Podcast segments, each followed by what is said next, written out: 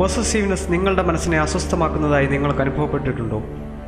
ഉണ്ടെങ്കിൽ അത് മനസ്സിലാക്കിയ നിമിഷം തന്നെ നിങ്ങൾ പകുതി യുദ്ധം ജയിച്ചിരിക്കുന്നു. നിങ്ങൾ പൊസസീവാണോ എന്നെങ്ങനെ മനസ്സിലാക്കാം?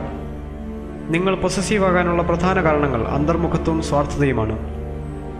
നിങ്ങൾക്ക് പ്രിയപ്പെട്ടവർ മറ്റുള്ളവർക്ക് അല്പം പോലും പരിഗണന നൽകുന്നത് നിങ്ങളെ അസ്വസ്ഥരാക്കുന്നെങ്കിൽ മനസ്സിലാക്കുക, നിങ്ങളുടെ പൊസസീവ്നെസ് അതിൻ്റെ ഏറ്റവും മോശമായ മുഖം പുറത്തെടുത്തിരിക്കുന്നു.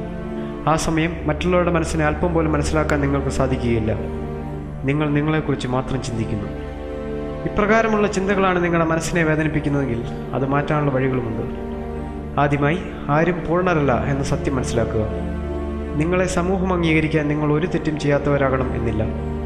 നിങ്ങളെ അളക്കാൻ മറ്റുള്ളവർക്ക് എന്ത് യോഗ്യതയാണുള്ളത്? നല്ല പെരുമാറ്റത്തിൽ ആരെങ്കിലും പി എച്ച് ഡി എടുത്തിട്ടുണ്ടോ? എൻ്റെ അറിവിലില്ല. ജീവിതത്തിൽ തകർച്ചകൾ ഉണ്ടാകുമ്പോൾ, സ്നേഹിച്ചവരെ നഷ്ടപ്പെടുമ്പോൾ നിങ്ങൾ നിങ്ങളെ തന്നെ വെറുക്കരുത്.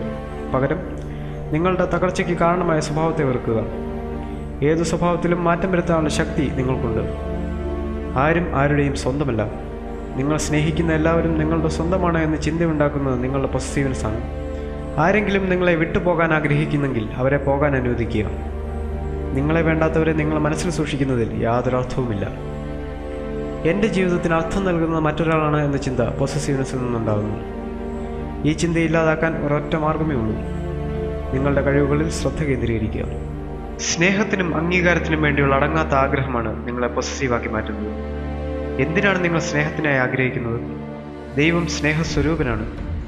ദൈവം തൻ്റെ ഛായയിലും സാദൃശ്യത്തിലുമാണ് മനുഷ്യനെ സൃഷ്ടിച്ചത്.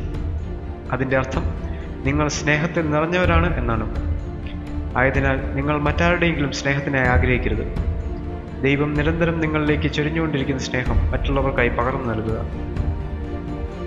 മേൽപ്പറഞ്ഞ ചിന്താധാരകൾ മനസ്സിലുറപ്പിക്കാൻ നിങ്ങൾക്ക് സാധിച്ചാൽ പൊസസീവ്നെസ് നിങ്ങളുടെ മനസ്സിനെ അസ്വസ്ഥമാക്കുകയില്ല. മാത്രമല്ല, നിങ്ങളുടെ ബന്ധങ്ങൾക്ക് കൂടുതൽ മനോഹാരിത കൈവരുകയും ചെയ്യുന്നു.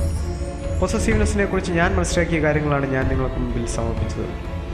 ഇതൊരാൾക്കെങ്കിലും ഉപകാരമായെങ്കിൽ ഞാൻ കൃതാർത്ഥനായി. വിനയപൂർവ്വം, നിങ്ങളുടെ സ്വന്തം മേൽബിൻ സുരേഷ്.